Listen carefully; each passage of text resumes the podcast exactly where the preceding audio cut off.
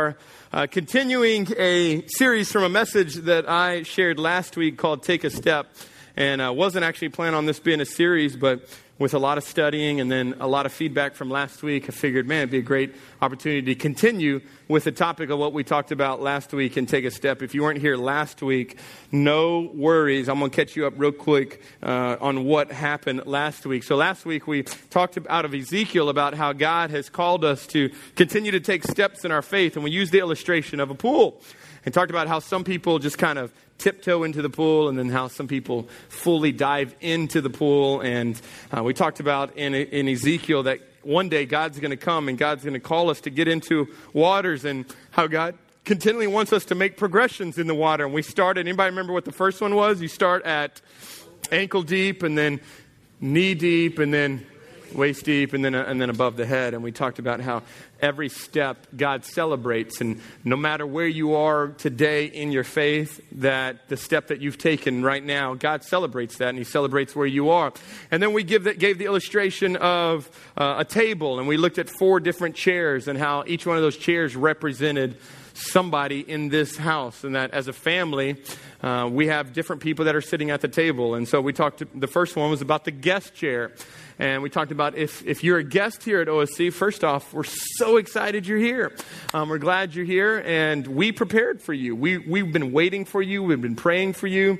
And so you're here, and so you're a part of our family, you're part of our table.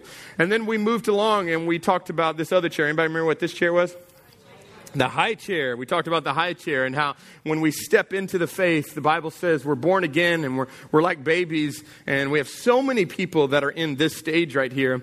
But we talked about how the high chair really should be called the, the eye chair because oftentimes as babies, babies only think about I. And so we talked about how um, that's great to be a baby, and we're excited for that, and we're excited to be able to help people get into that stage. But God hasn't called us just to stay in the baby stage, in the I stage, in the high chair. He's called us to move to the growing chair. And the growing chair kind of represents adolescent age and this age of, of our life where we start realizing it's not just about me, that there's other people out there and that there's other people at the table. And we learn that we can contribute to help with other things. And then we move to the last and final chair, which is what we call the mature chair. Mature chair represented parents, represented mom and dad, represented adults. And we talked about how in this chair, it's not about lording over people. It's not that you're the boss now. It's now is the fact that you have a responsibility because it's really, when you get to this chair, you realize it's not about you at all. And this responsibility is all about you now taking care of other people. Come on, how many, parent, how many parents are in the house? Your parents. Okay, yeah. So you woke up today, and if your kids are still under your roof, you woke up today and you didn't just think about me and myself. What did you think about? You thought about, I got to get these children to church dressed, and I got to keep my sanity somehow. And uh, some of you got here, and you're here. But how many of you know it ain't easy like a Sunday morning? I don't care what that song says, right? It's like a devil like Sunday morning. And so, and so whoever sang that didn't go to church. And so, because as a parent, you have a responsibility to take care of all these kids. And so we talked about how even in our own spiritual faith, that we progress in this. And so that's where we are. So today, though, I want to share kind of a continuation to that message. And, and I realized after talking last week and, and after definitely talking with a number of people out of that message so, one of the things that I got back from people was they understand okay, I know I need to take a step, but one of the greatest things that they battle with is fear the fear of taking steps.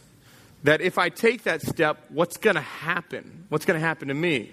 Uh, how many of you know when you play in the shallow end, that's one level, but then when you move to the deep end, how many of you know it gets a little it gets a little fearful. And so i want to begin today in 2 peter chapter 3 if you got your notes you can look on with your notes or you can look on the screen as well. Um, but 2 peter chapter 3 is going to kind of be our, our first verse here. And, and just want us to remind ourselves that god has called you and i to grow. We are called to grow. 2 peter 3.18 says you must what's that word? Okay you said that like you were asleep. Okay you must Good. Okay, now you're waking up. Come on, 1045. All right. You must grow in the grace and the knowledge of our Lord and Savior, Jesus Christ. This is his desire. So let's pray. Father, we love you. And God, right now, we just set aside this time to do just that, to grow, to grow in grace and to grow in knowledge.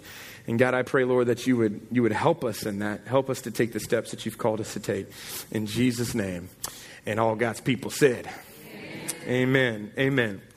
If I was to describe myself to you, um, I would probably say I am athletically lazy. I, I am, any other athletically lazy people in here? I, I absolutely love sports. I love watching it. I love playing it. If I can, if I can play a game or play something, I, I love playing it. I love being outside and competing. But I also am, am very lazy. And, and so, unless I'm outside playing some sports, then I like to be in AC on a couch or a chair with food in my lap. And so, that's just how I am. And, um, but Lindsay, on the other hand, is very different than me. She's very, she's not lazy at all. She's always moving around her house, always taking care of things. And she is an incredible person when it comes to the area of working out. Um, and so she's run, she runs all the time. For the past year, she's been running everywhere, running all around our neighborhood. Which, by the way, if you ever see me running, you better be running. Um, because something's chasing me. And so, and so, but Lindsay's been running for the past year or so, and she's done a bunch of 5Ks and did a, did a 10K a while back. And, uh, and man, I'm just, and she can do that all by herself. She'll go in the room and just work out all by herself. Like I can go and sit in front of a TV all by myself. I mean, I'm really good at it. And so, uh, but anyway, so for this past year has just been this challenge in me to, to get going and get moving and to get healthy. And she's been getting healthy. And so about, I don't know, about three months ago, she joined CrossFit. And uh, she did that and did the whole thing, did the whole boot camp. She, she would come home and she'd be like, oh, I'm so sore. And I'm like, I'm not sore at all. I feel great. And, uh, and so she'd come home and, and then, but she would just keep going back. And, and so the person who owns CrossFit, Kim, comes to our church here. And so Kim and my wife have both been tag teaming me to get me to go. And I have been rebuking the devil for a long time to get behind me, Satan. But eventually I realized I am I am not becoming athletically lazy. I'm becoming lazily nothing. And my weight is going up. And, uh, and so I realized I've, I've got to do something. So six weeks ago, I made the final decision. All right, I'm going to do this. Now, I don't know if you've ever seen any people that do CrossFit or whatever, but they crazy. Um, no, they are. They are. They literally. Most of them are crazy. Um, they enjoy working out and they enjoy hurting you. And, um, and so I went. And so day one, I, I walk in, I, I, and so I'm fearful. I'm scared of what this is going to be like. Are they going to hurt me? What's going to go on? All these guys are swole. I'm like a toothpick. I mean, what is going on here? And so I walk into there, and the lady's like, "Hey, glad you're here." And she's really warm and and uh, friendly to me. And so it comes, okay, all right, I can do it. And she's like, "Oh, by the way, before you go into your first workout, I need to measure you." I said, "Measure me." Like, measure what? What are we measuring here? She's like, I need to measure your absolutely small arms. And uh, no, she didn't, she didn't say that. That's how I felt, though. She, she didn't even need to use a foot. I mean, it's just like, anyways, I cried. And so other girls are getting measured and they're like huge. And I'm, anyways, I just felt so inferior. And so she's like, I need to measure your waist, measure your legs, and then, and then I need you to step on a scale. And so I was like, okay. So, you know, I did all that. So I go into the, go into the class, the first class, and they have something that's called baseline. What baseline is, is in the first day that you go, they, they do something where they want to see where you're at. They want to see how fit you are. And so you do this, you know, 500 meters of rowing and 40 squats and 30 sit ups, 20 push ups, 10 burpees. You do all this stuff. You do this whole thing, and they say, okay, this is what we want you to do. Do it and do it as fast as you can. Okay, that's fine. Well, when I walk into this class, there's about 18 women and three guys. And I'm thinking, okay, I could at least get third, maybe. I'm not letting any of these women beat me. So I go all out. I give everything I got. And then after it's all over, I get first place. I was so excited. I got first. But I couldn't move for five minutes after I was done. And this is no lie. I laid on the ground. People would come up to me and going, Are you okay? Are you all right? And I said, Just don't talk to me. I'm okay. They came up. They started giving me bananas. They started giving, this is no, I'm, I can't make this stuff up. They're giving me bananas. And so I was excited I got first, but I thought I was going to die. And then what I didn't realize though was for the next three days, my body did something. Like I had muscles that were hurting, I didn't know were actual muscles. My, my stomach was hurting, my back was killing me, my legs were. And so there was just this pain for the next three days. And you know what happened two days later? You know what I did? I went back. I went back to the place that hurt me so they could hurt me again. And so for the next six weeks, I did what was called boot camp. And I went three days a week. Well, I was usually only going about two days a week, but I would go and I would be in the middle of this workout. And in the middle of this, and I feel like I'm dying. I would just, I would go to pick up something. I go, why am I here? Why am I doing this? What is wrong with me? My, my lungs are burning. And yet, after it was over and I'd go home, I would go, I can't wait till I can go back again. Like, what is going on in my mind? They're brainwashing me. Well, this week, I finished all six weeks. Yeah. I survived.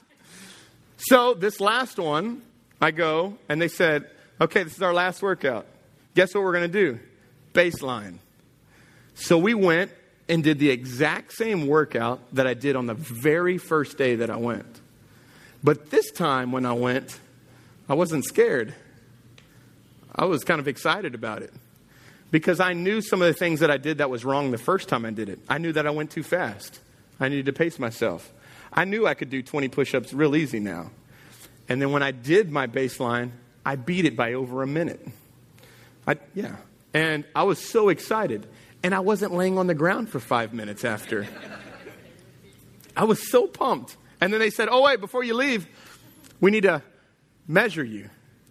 And I thought, Okay. So I got on the scale and I weighed six pounds more. I think it's all muscle. But, anyways, or Popeyes. But it's one of those. I work out so I can eat whatever I want. Anybody else in here? Okay, all right. I had Dr. Pepper after I worked out less, yesterday. Lindsay's like, You can't do that. I was like, There's, there's water in here.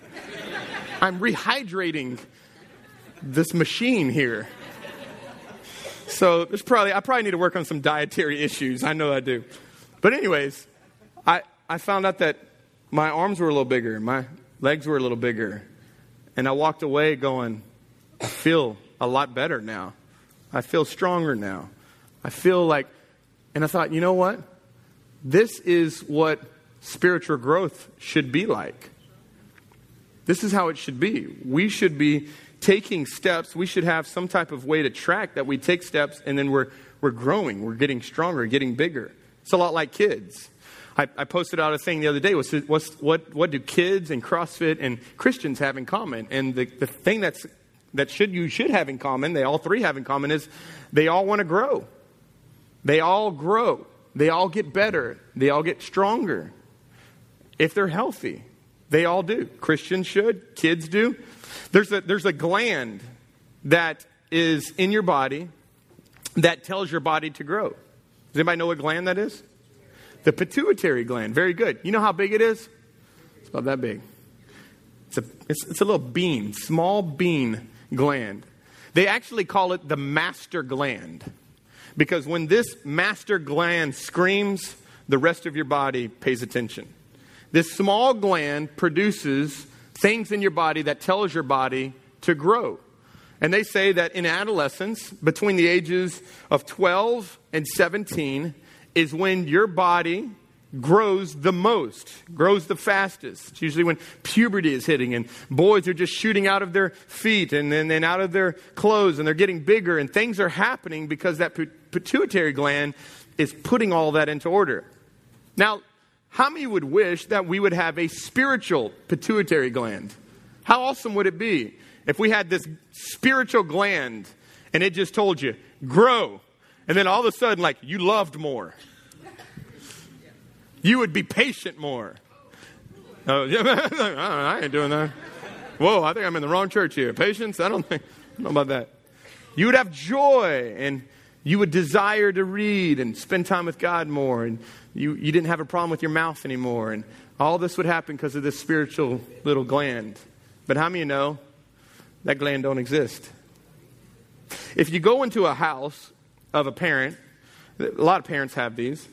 Um, you, will you, see it's usually on maybe the back of a, a door in a kitchen, in a hallway, on a door frame.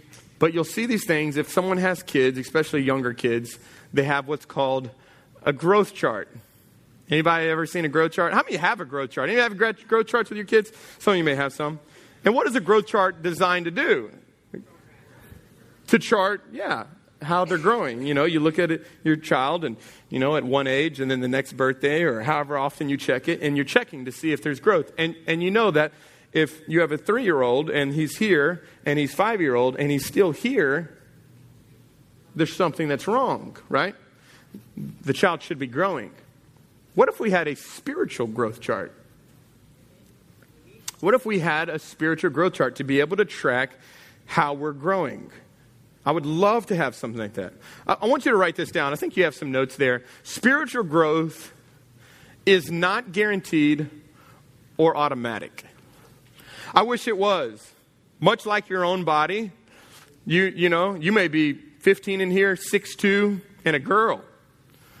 You know what? You didn't have a say about that. Your pituitary gland is the one who did all that. You can't pray to be shorter. It ain't gonna happen. You're gonna be that. You're gonna be that tall. Or you could be five foot nothing and 30. You ain't growing to six foot. I don't care how much you fast and pray. it ain't happening because of that gland. And much like that, spiritually, spiritual growth is not automatic, it's not guaranteed. God gives you and I a choice. We are in relationship with Him, and so God gives you and I a choice to grow if you want to grow or if you don't. And let me just say this just because you go to church doesn't mean you're always growing. Just because you may have been here a long time doesn't mean you're always growing. I've seen some people that have been here for less than six months and grown way more than people who've been here for six years. Because spiritual growth is not automatic. You have to be intentional about wanting to grow. Now, of course, with that, there is steps. Growth is not fast. Growth is slow. Growth, growth takes time. And, and every time you take a step, no matter how small that step is, it's a big deal. And God, God celebrates that. We talked about that last week. God celebrates every single step that we take, no matter how big or how small those steps are. You know, uh, a lot of people, when they come here for the first time, one of the big things that they kind of have, I don't want to say an issue with, but it's just different, is worship, our worship. It's different. It's different than many. Um, you know, you look around and people have their hands raised, and you're like, why does everybody have questions around here? I don't understand what's going on. and you realize real quick that, you know, worship around here is a little bit different. And so if you, if you come over a period of time, there's something in you that's like, you know, I, I would like to kind of engage in that. I'd like to kind of do that. And you, you realize that people are really worshiping the Lord. And people worship the Lord differently, but you know, and you look around, people lift their hands differently, you know. I mean, you got like the, you know, the people that are carrying a big TV, you know, you got that, that thing going on right here, you know. You got those that are like kind of far out, like they're the ticklers, you know, for those that are like next to them, you know, that's those people, you know. And then you got those that are, man, just going, going all out for it, you know, and doing the YMCA, you know, you got that. I mean, you got the Rocky, you know, you got those things going on, the tomahawk chop. I mean, you got you got all different kinds. Here's the deal God really doesn't care about how you worship, but I just want to tell you that every time you take a step into that, God is growing you. You're learning more, you're growing more. You know, uh, how many of you enjoy our worship team? How many of you love them? Okay. I do too. I love them a lot. I don't know how many of you know the story of a lot of our people that are on our team. Allie, who leads our worship team, is our worship director here. I don't know if y'all knew this. She did not always do that. At one time, I was the worship pastor here, and I led worship for like nine years. And you know what Allie was? She was my background vocal back here in the back. And at one point, I grabbed Allie and I said, Guess what? I'm stepping off the stage. She's like, Oh, who's taking your place? I said, You are. And then after she threw up in her mouth, and then, and then she was scared. She really was. She wanted to, she was comfortable with the background. How many you glad she didn't stay in the background? I'm glad she didn't stay in the background. Melanie, I mean, I can just go across the board and just look at different people on our team and go, thank God they didn't stay in the background. God wanted them to take a step and get into the, the lead role. And the same is with you and I. God is calling us just to take little steps, and He celebrates those steps that we take. Now, I want to show you a story. Go to Exodus chapter 3, or you can look at it in your notes, and I want to show you the story of Moses. Most of us know this story. But I don't know if there's a part of this story that you really understand, and it, and it, has a lot to do with what we're talking about when it comes to taking a step and how God challenges us in those areas. Exodus 3, verse 1. Let's read it together. It says, Now Moses was keeping the flock of his father in law, Jethro, the priest of the Midian, and he led his flock to the west side of the wilderness and came to, what's that, what's that word? Horeb. Horeb. Underline that. Circle it, highlight it, put a star by it. I don't care. Just want, I want you to, to, uh, signify something big there. So God speaks to Moses at Horeb, the mountain of God, and the angel of the Lord appeared to him in a flame of fire out of the midst of the bush. So let me, let me just real quick tell you what's going to go. Well, let me finish and then I'll, I'll tell you. Verse 9. And now behold the cry of the people. So this is what God, God is now, he's grabbed Moses' attention and now Moses and God are having a conversation and God is speaking to Moses and he's telling him something. And this is what God tells Moses. Verse 9. And now behold the cry of the people of Israel has come to me and I have also seen the oppression with which the Egyptians oppress them. Come and I will send you to Pharaoh that you may bring my people, the children of Israel, out of Egypt. Now, let me give you a little bit of a scenario of what's going on. Moses is 80 years old. 8 0. 80. He is married, he has a family. What's his occupation? He's a shepherd. He's tending sheep. He's on a mountain tending sheep. God speaks to him out of a bush and says, Hey, guess what, Moses?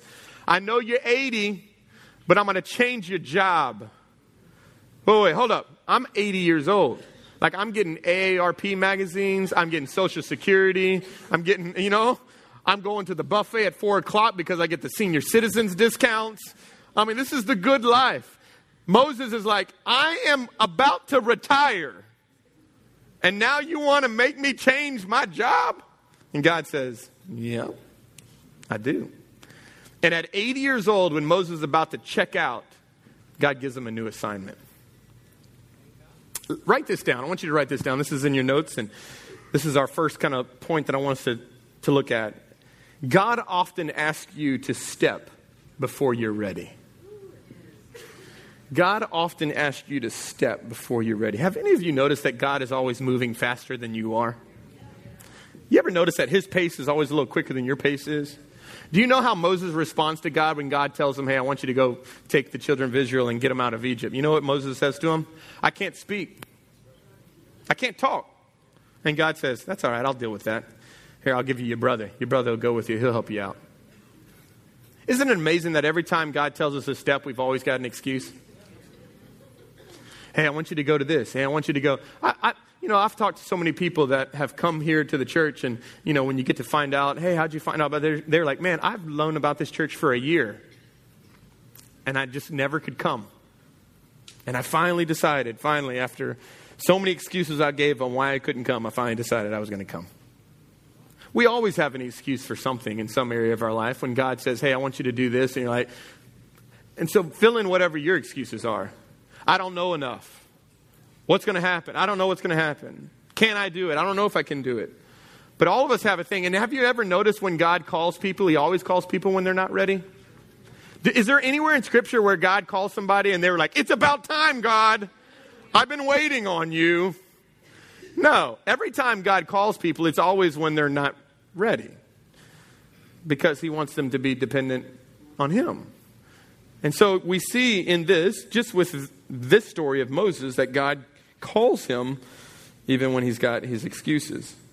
And here's why we're not ready because growth means change.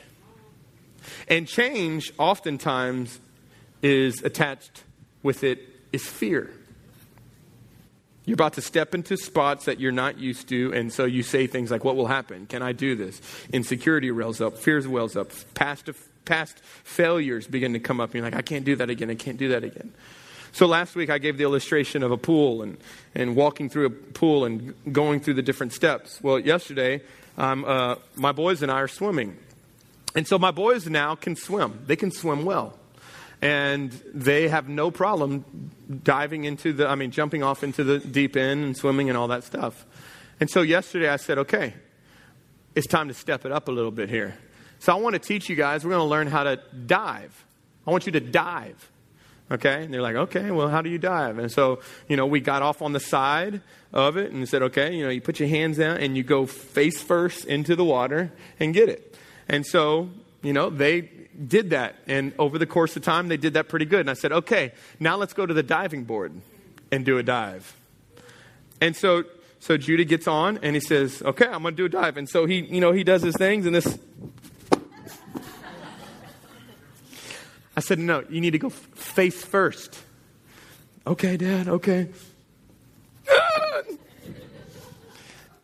we still have not perfected the dive with Judah yet because there's a fear of going face first. And so we're learning that. And so, you know, Sai's laughing at him, and I said, okay, Sai, do a flip then.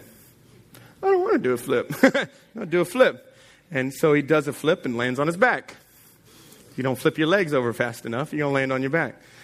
And, and so, how many know when you do that, you don't want to do it again? Right? I'm done. Okay, I'm out. Get me out. And so, as a loving dad, very nurturing, I said, get back on that board before I beat you. Uh, it wasn't quite like that, but it was close.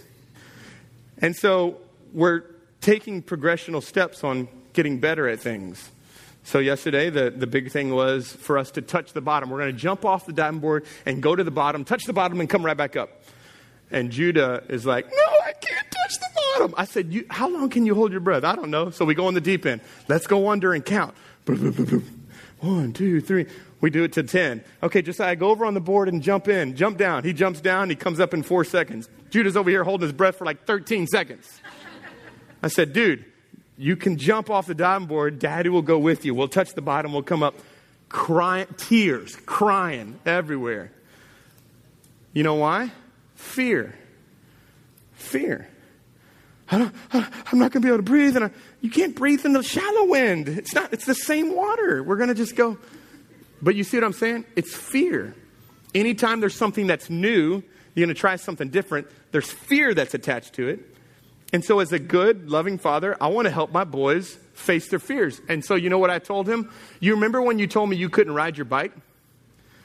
Can you ride your bike? Well, yeah. Yeah. But you know, there was one day when you told me you couldn't ride your bike? You remember the day where you told me that you couldn't swim? Yeah, I remember that. Guess what? You swim like a fish now? Don't tell me you can't, because you can.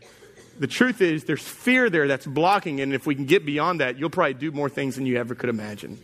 So here's the question How many of you are stuck where you're at because of fear? That if you look back and go, I never thought I could do that. And then you look back and go, wow, I'm doing that.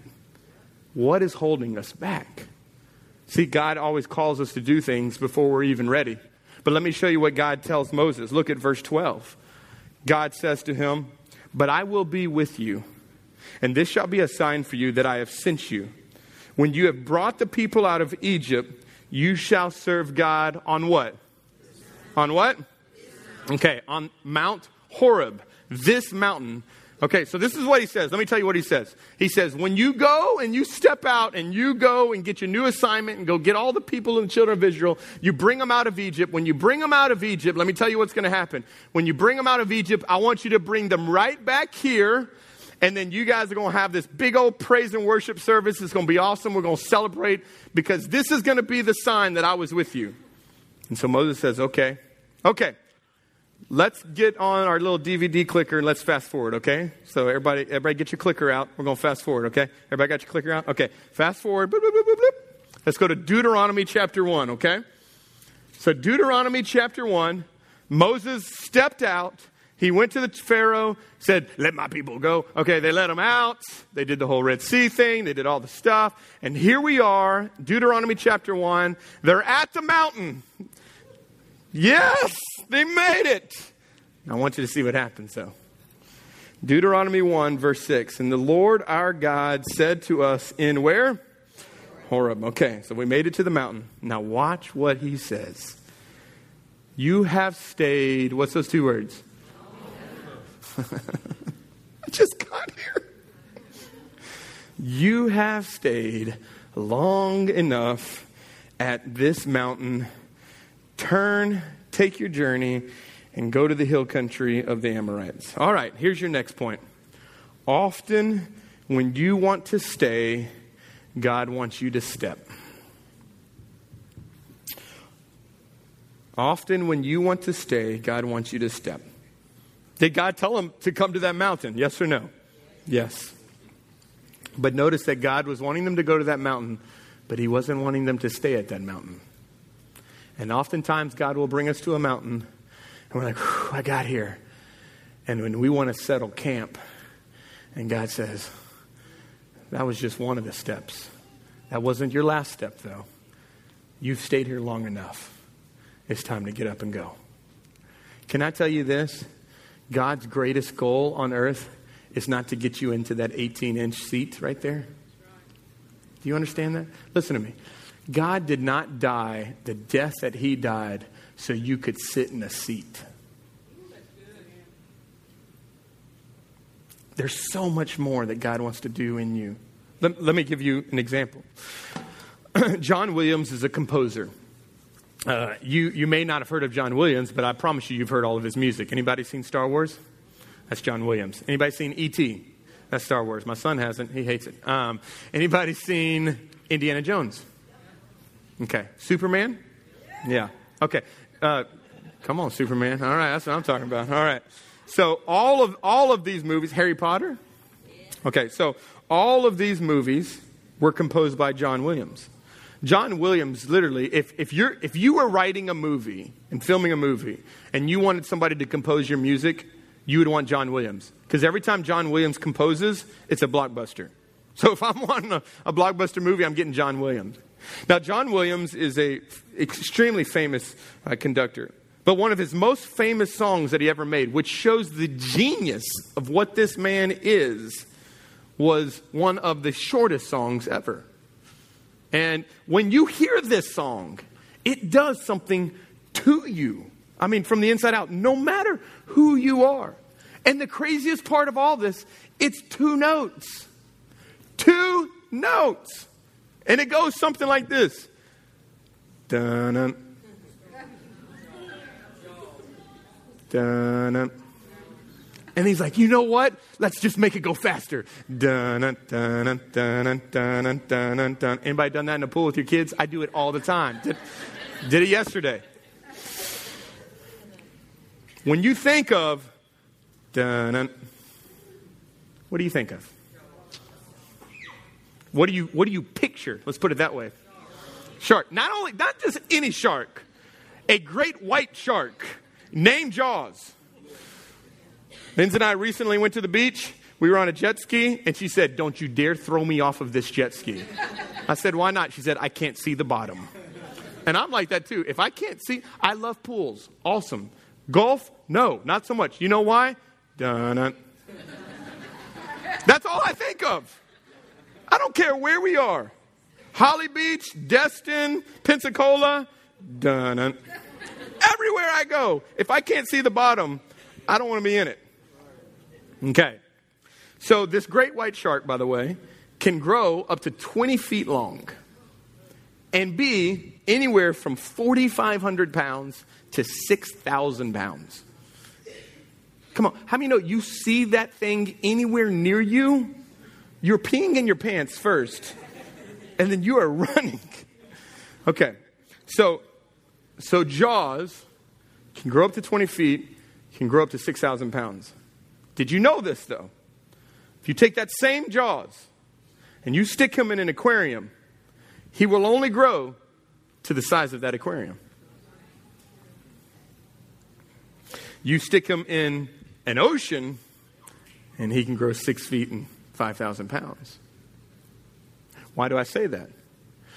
Because sometimes I believe if you stay in your 18 inch seat, you're only going to grow 18 inches.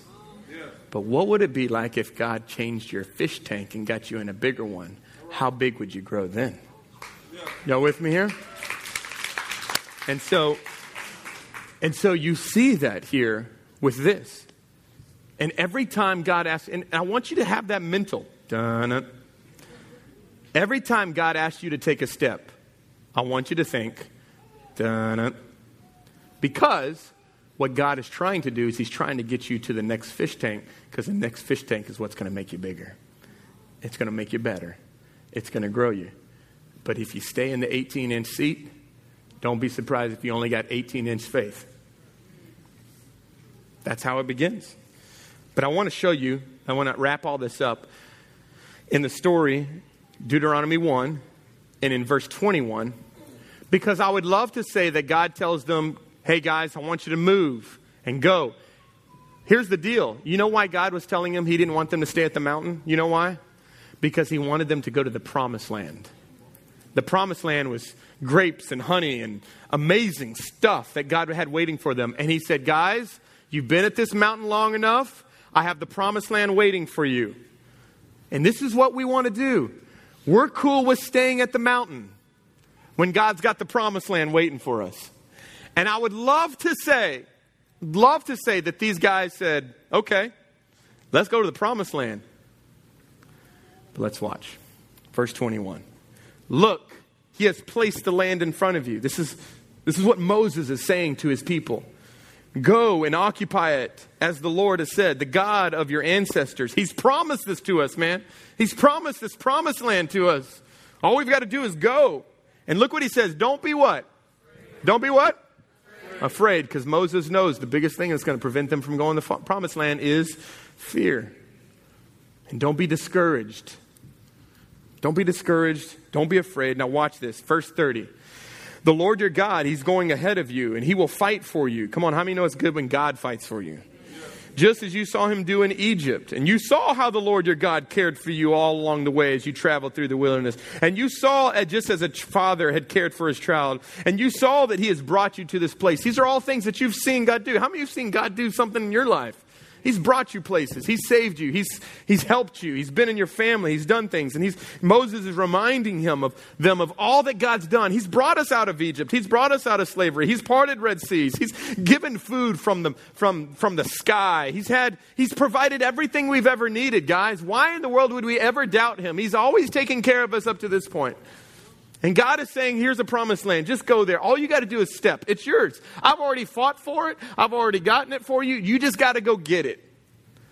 And the saddest verse in this whole thing is 32 and 33. But even after all God did, you refuse to trust the Lord your God, who goes before you looking for the best places to camp, guiding you with a pillar of fire by night and a pillar of cloud by day. Three million people told God, I ain't going. I'm not stepping. I'm perfectly fine right here. And you know what God does? God says, okay, for the next 40 years, you will stay in this place. You will travel around in the desert for 40 years. You will not enter the promised land but your kids will. And Moses' assistant, Joshua, if you go and you read in Joshua, Joshua ends up being the one that actually finally brings them into the promised land. But they were supposed to have been there a long time before that. But because they were unwilling to take a step, for 40 years they stayed in the desert with the same people. How many of you know how boring that is? The same people for 40 years? Some of y'all are in here for 40 minutes with the same people and you're done. 40 years. I, want to I wanna share, I love sharing deep theological truths with you from great theologians. And I want to share with you from one of, I think probably is one of the greatest theologians. Um, can we put that up there? Dr. Seuss? Um, this is what Dr. Seuss says Oh, the things you can find if you don't stay behind. Thank you, Dr. Seuss, for that deep truth.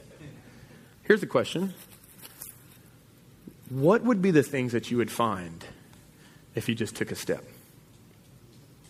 Some of you, we've, you know, we ask you all the time, man, just stay an hour and 15 minutes after church. Go through next step. Just go through it. Take that step. I mean, we take care of your kids, we take care of your food. Just take the step. What would you find? I don't know. You won't know until you take it. Join a life group. Get involved with people. Oh man, I'm scared of people. They're gonna they're gonna condemn me, or you know, I'm not gonna fit in. I don't like sharing with people. You don't know. You don't know until you take the step. You got to take the step. You got to take the step. Listen, I, there's so many of you that have great white shark potential, but you're living like Nemo. You're living in an aquarium, living like Nemo, and there's great white shark potential all up in you. And God is telling you, it's time to take a step. Because every time God tells you to take a step, He's wanting you to grow. Write this down, and we'll wrap all this up. The years reveal what the days do not tell. The years reveal what the days do not tell. Why, why do I say that? Because every daily decision, every small little step that you take if you take it, maybe somebody will never see it. But if you keep taking those steps every day, the years will tell. Some of you in here are where you are today because of the steps that you've taken, whether for the good or bad. If you go and you read the story of Samson, I've been teaching this series of Samson with all of our men in our herd gatherings, which, by the way, men, you need to be there. You need to come to one of our three ones that we have. But we've been looking at the story of Samson. And you know the story of Samson? I mean, we all knows he had long hair. He's the strongest, fittest man in the world. I mean, he was absolutely, he had the strongest will in the world, uh, strongest physical body in the world, but he had the weakest will in the world. And God told him, don't cut your hair, don't drink alcohol, don't touch dead things, don't marry people that are not, that love God. And he did all of them. And one of the saddest parts of it all is that the, the Bible says is that he walks from his, his house and his city to a city that was 25 miles away, and he goes and he sleeps with a prostitute. And that whole chapter begins the progression of Delilah, of Delilah asking for his strength and him lying to her and snapping it and all this stuff. But, anyways, the thing I told our guys was I went and I measured out how far is 25 miles. It is 56,300 and something steps. And I told them, guys, listen, where he was and where that prostitute was was 56,000 something steps. You know what that tells me? That God gave him 56,000 chances to turn around. And he never took it. And the sad thing is when he's laying in Delilah's lap and Delilah's telling him all this stuff, and, and he, God gives him four warnings. Four times people try to come in and get him, and he breaks the things. And four, so four times God tells him, Get out, get out, get out, get out, and he never does. And the saddest part of that whole chapter is the Bible says that Moses wakes up, his hair has been cut, the guys come in, take him, they gouge out his eyes, and the verse says, and Moses woke, I mean, Moses, Samson woke up, and the Spirit of God had left him. Some of us are where we are because we have chosen to take the 56,000 steps to where we shouldn't be. And I'm here to tell you the beauty of all that chapter, though, is at the end of it, after his hair's been cut, he's gouged out, and he's in prison. The last verse of that chapter says, But his hair began to grow back. Meaning that God was going to give him even another chance. And there's some of you in here, you've taken the 56,000 steps to stupid them. And you've done some stuff you really regret. And you've lived a life where the Spirit of God has left you. But can I tell you something? You're here. so, you know what that tells me? It's not you're never too far and it's not too late. And today, God has given you a chance for your hair to grow back. He's given you a chance to turn around and take the right steps. And it'll be small, but He's given you a chance today to take some steps. And I pray you take those steps. Because I'm going to tell you, if you will choose to take those steps, you will find life on the other end. Who knows what's on the other side of our obedience? Today, God's speaking to you. Some of you, God's been telling you to take a step for a long time, and you've been putting it off. I don't know what it is, and I don't need to know what it is, but you know what it is. And I pray today, more than anything, that you'll just obey God. Would you bow your heads all across this place? There's those of you that are here. We do this every weekend because we want, we want to give every person in here an opportunity to make the greatest step they could ever make. And that is to surrender their life to Jesus. There's those of you that are in here, and you've lived for yourself for a long time. And maybe like Samson, it's brought you to some really bad places. But the beauty is, is that God's here and God loves you so much. And He is calling you home. And all He's asking for you to do is just to take a step. Just to take a step, a step of surrender, just to turn around and say, God, I surrender, not my way, but your will. That's what that word repent means. Repent literally means to turn around. I'm, my life is going this way. Today I repent and I turn around and I, I follow you. I follow, I've followed myself for so long, but today I turn around and follow you. If that's you in this place, say, Pastor Josh, man, I, that is me, and I'm ready to take that first step and surrender my life to Jesus. If that's you, would you raise your hand just so I can see you? Any other place in here? Thank you, man. I see you back there in the back. Thank you, ma'am. I see you over there too. Any else? Right there in the middle. Thank you. Over here on this side. Thank you, man. Back there in the back. I appreciate it, man. Thanks so much for being honest. Hey, can we just all pray this together? Say, Dear Heavenly Father, thank you for sending Jesus to pay for my sins, my mistakes, my failures. Thank you for rising again and conquering death, hell, and the grave. Today, I repent. I turn from my ways and I surrender to you from this day forward.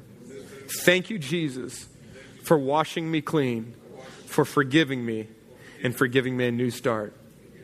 From this day forward, I'll take steps towards you. In Jesus' name. Amen. Everybody said,